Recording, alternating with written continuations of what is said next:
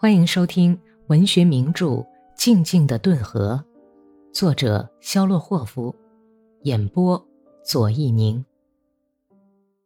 第二百七十二集。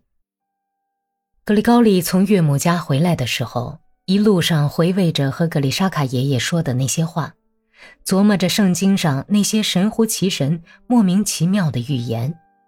娜塔莉亚一声不响地走着。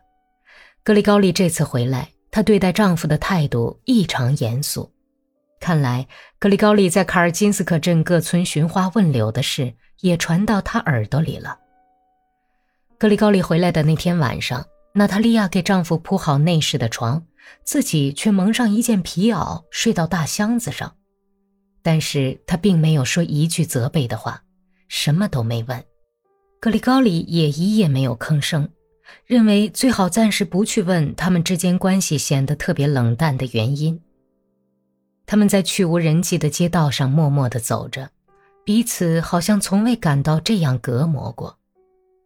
从南方吹来温暖和煦的风，西天上堆满春天浓重的白云，白云像砂糖一样在泛着蓝光的峰巅盘旋漂移，变换着样子。垒砌在顿河沿岸已经返青的山脊上，响起了第一声春雷。村子里到处飘溢着令人愉快的、生机勃勃、已经放开树木芽苞的芳香和解冻大地新鲜的黑土气息。白花花的波浪在顿河蓝色的河面上奔腾，从下游吹来的风送来湿润的、令人振奋的潮气。腐烂的树叶和潮湿的树木的刺鼻气味儿。山坡上秋耕的粪地像块黑色的毛茸茸的补丁，在冒着热气，升起一股肾气，在顿河沿岸的上风上飘动。云雀在大道上空令人心醉的歌唱，花枝鼠轻声的吱吱叫着跑过大道。在整个充满生机和伟大创造力的世界上空。闪耀着高高在上的骄傲的太阳。村子中间有座搭在沟谷上的桥，春天的山水发出欢腾的孩子般的笑声，还在向顿河奔流。娜塔莉亚在桥边停下来，她弯下腰，装作要系系鞋带，可实际上却是为了不让格里高利看见她的脸。为什么你一声也不吭啊？有什么可跟你说的呢？可说的多得很，最好说说你在卡尔金斯克怎么饮酒行乐，怎么跟女瞎搞的事儿。你已经知道了。格里高利掏出烟盒，包卷起烟来，掺杂的叶子烟散发出香甜的木樨草味儿。他吸了一口，又问：“ 那么说，你已经知道了？听谁说的？”我既然说，那就是知道了。全村的人都知道了，还用听谁说呀？好了，你既然知道了，那还有什么可说的呢？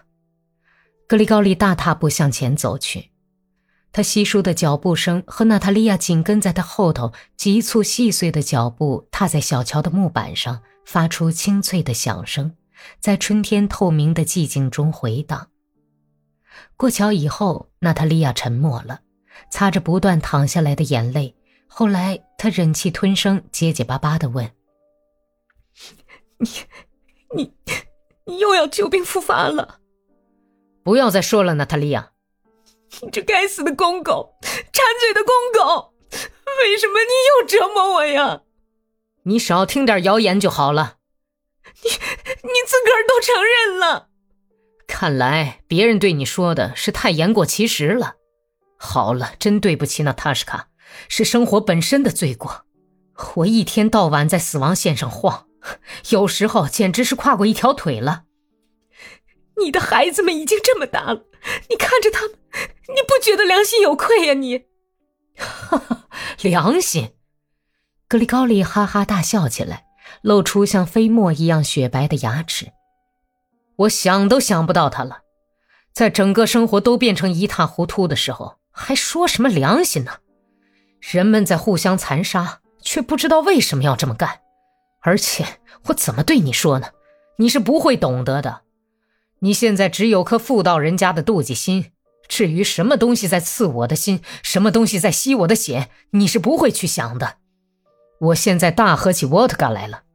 前两天我发了一次病，那会儿我的心都停止跳动了，浑身全凉。